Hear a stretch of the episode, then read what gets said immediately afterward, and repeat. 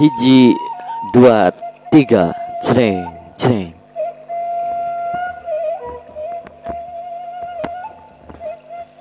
bertemu bersama saya tentunya ya. Di mana lagi kalau bukan di Gus Pod? Bukan podcast tapi mengobrol dengan tema. Iya di kesempatan hari ini di sesinya tanggal 17 Desember ya 2021 di sini saya akan membacakan karena belum ada bintang tamu yang mau hadir di sini ya.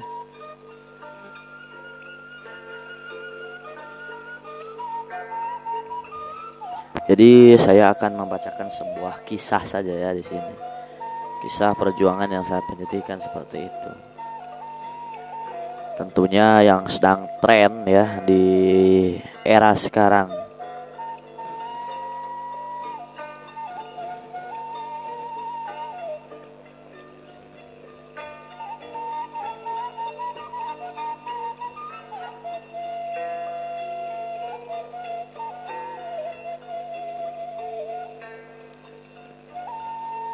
Iya.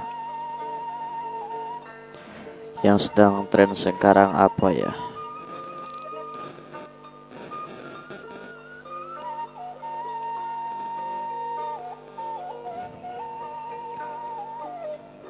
Hmm.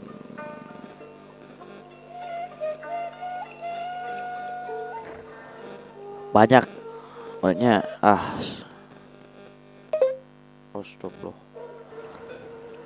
mungkin banyak ya yang apa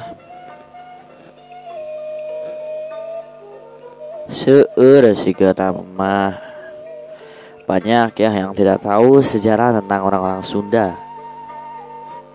Karena banyak ya di Sunda itu berbeda dengan yang lain-lainnya. Seperti halnya dalam kisah beberapa cerita. Oh bahasa maksudnya ya. Beberapa bahasa berbeda dengan bahasa-bahasa lain seperti daerah Melayu dan lain-lain. Kenapa suku Sunda berbeda dengan suku-suku lain yang justru bahasanya terdapat kesamaan seperti apa, apo dan lain-lain. Seperti di Jawa ada opo, bahasa Melayunya ada afo, apa, apa. Tapi kenapa di Sunda justru naon ya? Itu menimbulkan pertanyaan yang sangat aneh bagi kita tentunya kenapa bahasa Sunda sulit untuk diterjemahkan ke dalam bahasa Indonesia.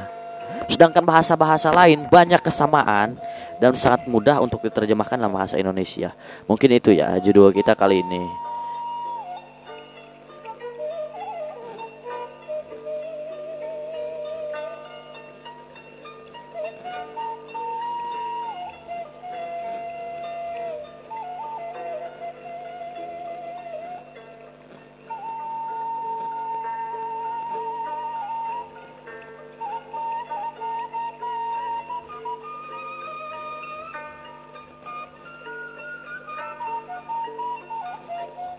Iya, seperti tadi. Kenapa seperti itu ya? Kenapa berbeda dengan bahasa lain ya? Jadi dulu jauh sebelum kerajaan Pajajaran, jauh sebelum kerajaan Sunda dan jauh sebelum kerajaan Tarumanegara tentunya ya jauh sekali sangat dulu bahwa orang Sunda ini sangat berbeda dari orang lain. Kenapa?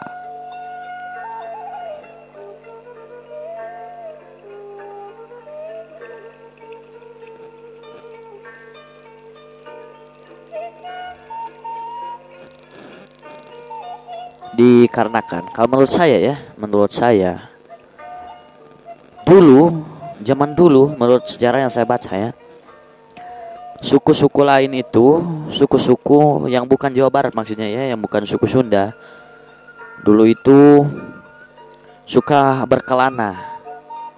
Dari suku ini ke suku ini suku itu ke suku itu. Dari satu suku yang itu ya. Misalkan orang dari Melayu nih orang dari Melayu berjalan ke misalnya ke Jawa Tengah.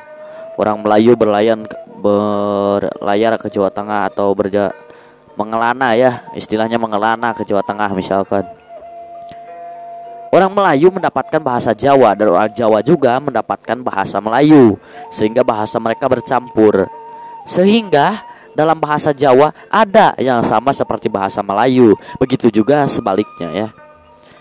Sedangkan bahasa Jawa Barat berbeda dengan yang lainnya.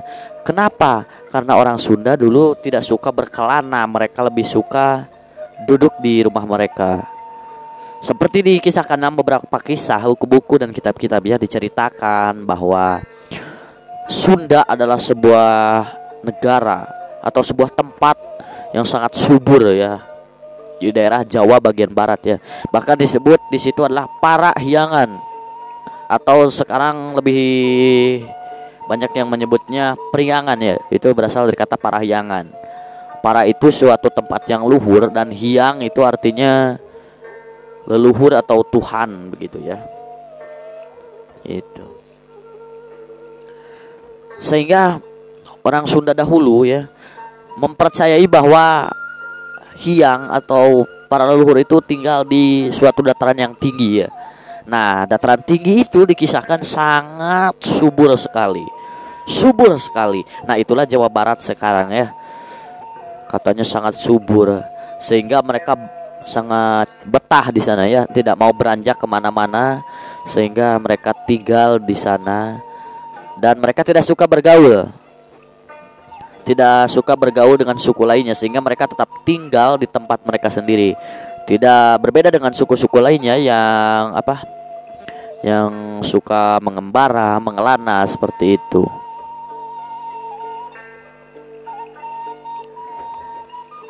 Iya. Ya, dan diambil juga dari sebuah blog Kompasiana ya. Di situ menjelaskan mengapa bahasa Sunda dan bahasa Jawa berbeda. Di situ dijelaskan kenapa suku bangsa yang berdekatan dan tinggal dalam satu pulau tapi bahasanya berlainan ya.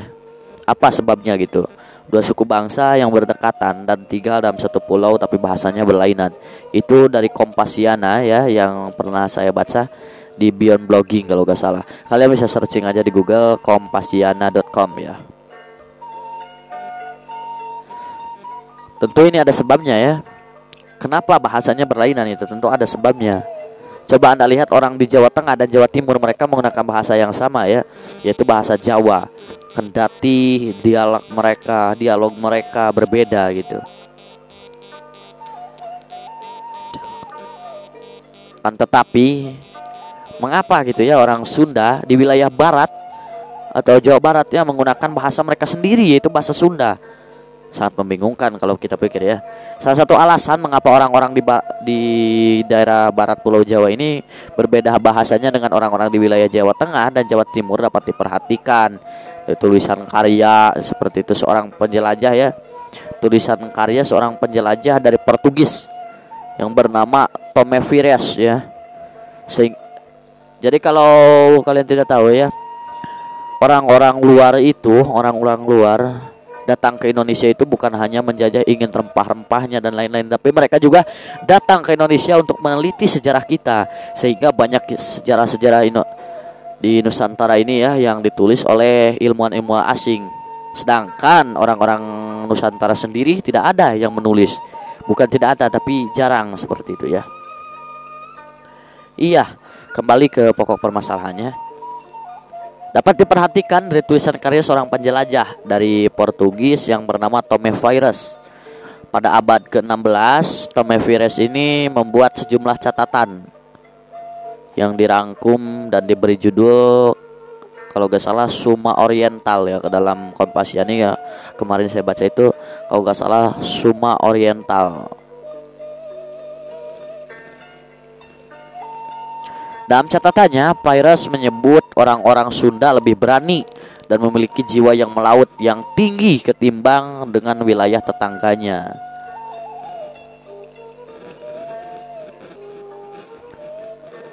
Pyrrhus juga mengatakan mereka yang bermukim di Pulau Jawa sudah mengenal dan saling berkomunikasi satu sama lain dalam hal perdagangan ya. Secara khusus, Pires menyebutkan dalam pergaulannya dengan orang-orang Jawa, orang dari tanah Pesunan itu kurang akta, kurang akrab ya, mereka agak bermusuhan dengan suku Jawa. Nah, begitu ya. Karena adanya persaingan yang ketat dalam perniagaan ini, maka itulah sebabnya tidak ada asimilasi dalam hal bahasa antara orang Sunda dan orang Jawa. Berbeda dengan suku-suku lainnya, seperti tadi saya katakannya, kalau suku lainnya itu akrab sehingga mereka bercampur karena mereka sering bergaul. Orang Jawa bergaul dengan orang Melayu, orang Melayu bergaul dengan orang mana, orang mana, sehingga bahasa mereka bercampur dan juga seni mereka juga bercampur. Seperti itu. Perbedaan soal bahasa antara orang Sunda dan Jawa seterusnya tetap bertahan hingga zaman modern sekarang ini ya. Kendati berbeda dalam bahasa, akan tetapi dalam soal fisik antara orang Sunda dan orang Jawa ini memiliki kesamaan ya.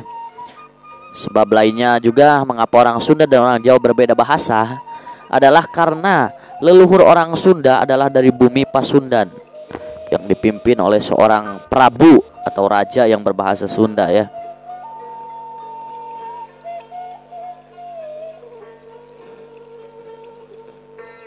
Iya, seperti itu.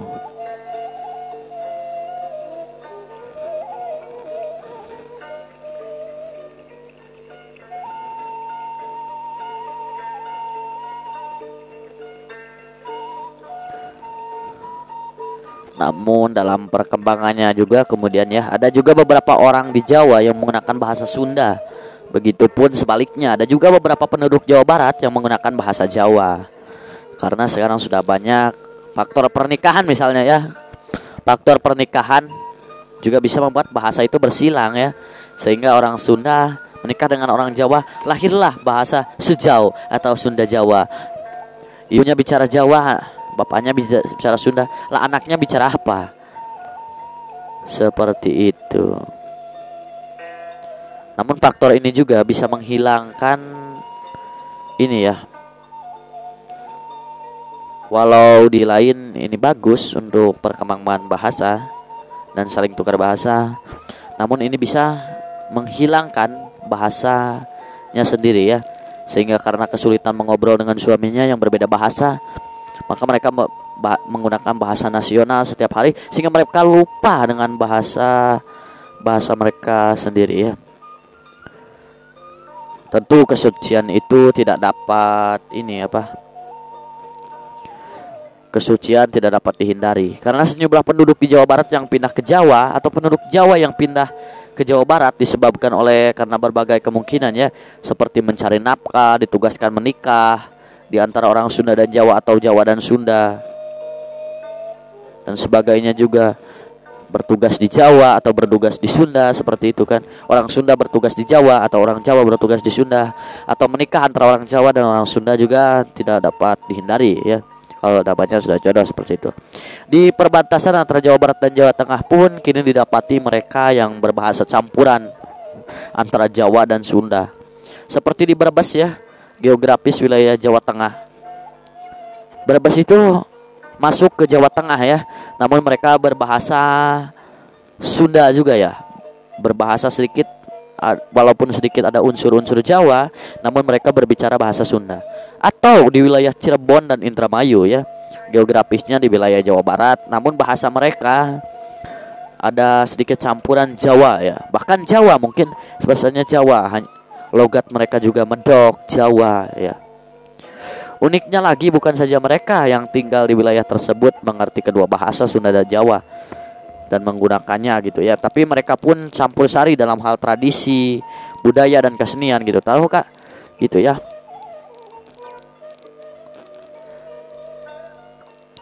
Mungkin Anda tidak tahu ya nama tempat Dieng. Nama tempat Dieng di Jawa Tengah konon adalah berasal dari bahasa Sunda, yaitu Diang. Kembali lagi ke Hiang. Bahasa Sunda mulai agak tidak suci karena ketika kerajaan Islam Mataram ya menjadi penguasa Pulau Jawa. Dengan demikian setidaknya bahasa Sunda mulai dipengaruhi bahasa Jawa. Ngomong-ngomong misalnya ya, takut Mungkin Anda kurang tahu bahwa bahasa Sunda dinobatkan sebagai bahasa ini kedua dengan penutur terbanyak di Indonesia ya.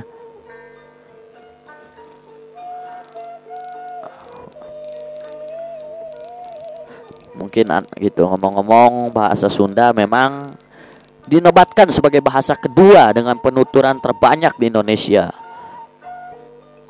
Data Biro Pusat Statistik juga ya dilansir dari data BPS Biro Pusat Statistik tahun 2015 menunjukkan hanya ada 14 bahasa daerah yang eh, dipakai oleh lebih dari satu juta orang ya dengan penutur terbanyak di urutan ke-14.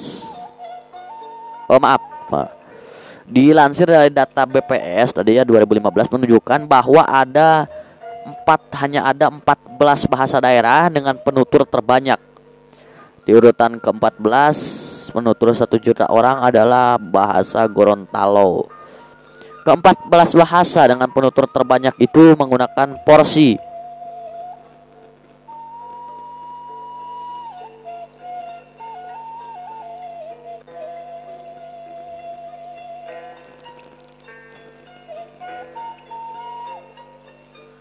Kenakan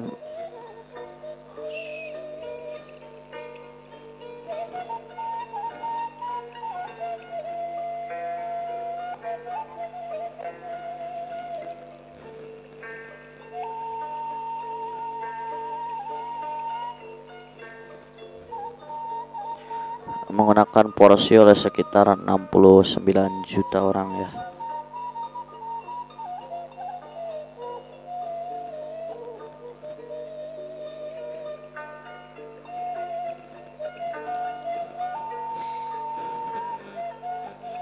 Seperti itu kawan Guspod ya. Hanya ada 14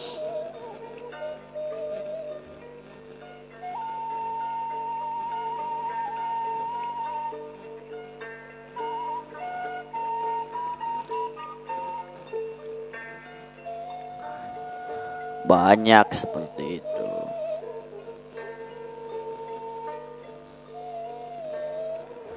Iya.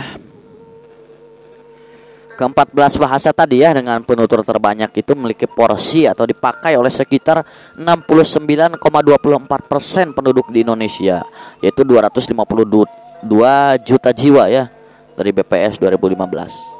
Indonesia sangat kaya dengan ragam bahasa daerahnya. Wikipedia juga dari lansir dari Wikipedia ada 718 bahasa daerah di tanah air ya dan dipakai atau dipahami oleh lebih dari 90% penduduk. Bahasa resmi yang mempersatukan mereka adalah bahasa Indonesia. Sehingga orang Jawa bisa mengobrol dengan orang Sunda, orang Sunda bisa mengobrol dengan orang Melayu dengan bahasa Indonesia. aja. Begitu. Saya juga jadi agak bingung ya. Dilansir dari Wikipedia, Wikipedia juga menyebutkan ada 748 bahasa yang ada di tanah air. Sebagian besar penduduk menggunakan salah satu dari 748 bahasa itu sebagai bahasa ibu.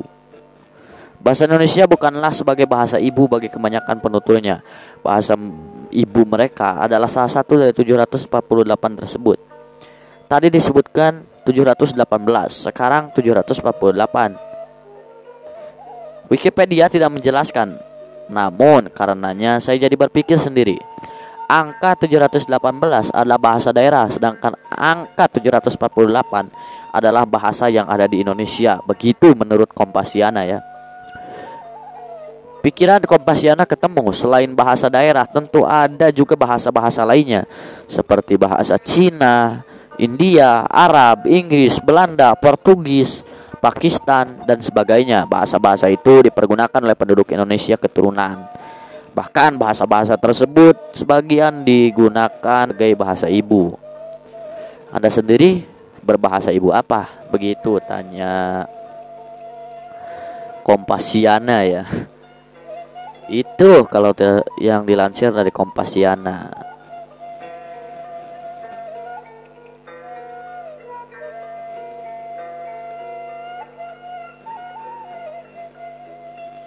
Itu menurut beberapa. Dari ini baru.id juga ya. Ada juga sebuah itu yang menyebutkan satu pulau mengapa bahasa Sunda sangat berbeda dengan bahasa Jawa. Indonesia yang terdiri atas kepulauan dikenal sebagai negara yang kaya bahasa daerah ya.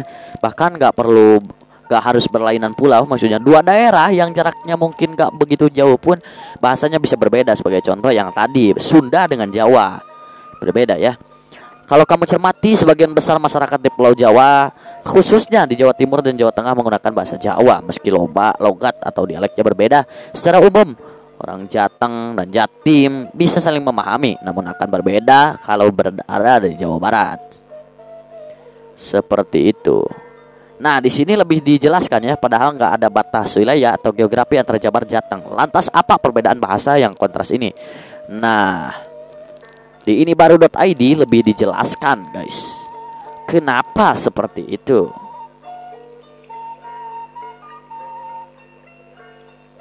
Iya. Yang pertama, beda leluhur ya. Alasan pertama orang yang tinggal di Jawa kebanyakan berbeda dari orang yang tinggal di Jateng atau Jatim. Kendati bentuk muka dan tubuhnya nggak jauh berbeda ya, guys. Orang Jabar dominasi suku Sunda ya, guys. Leluhurnya tinggal di wilayah yang disebut dengan Tatar Pasundan atau Tatar Parahyangan. Penjela mengisahkan lagi penjelajah dari Portugal ya, Tome Vires menulis catatan berjudul Suma Oriental pada abad ke-16 dan menyebut suku Sunda masyarakat berjawa tinggi dalam biaya berbani. Seperti disebutkan tadi ya guys di yang sebelumnya, di sini juga disebutkan mereka sebenarnya sudah mengenal dan melakukan perdagangan dengan akrab dengan orang Jawa juga ya. Hanya mereka nggak akrab, meski nggak bisa dibilang bermusuhan dengan suku Jawa. Berbeda dengan yang tadi ya, yang menyebutkan bermusuhan, yang ini beda. Namun yang sini hanya persaingan ketat.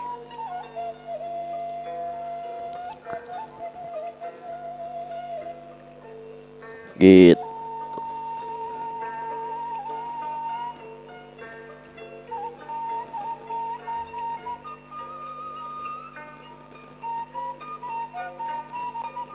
Seperti itu aja ya. Untuk selanjutnya nanti kami akan juga disebutkan untuk sejarah-sejarah lain-lain yang kami juga suka melansirnya dari Google. Seperti itu.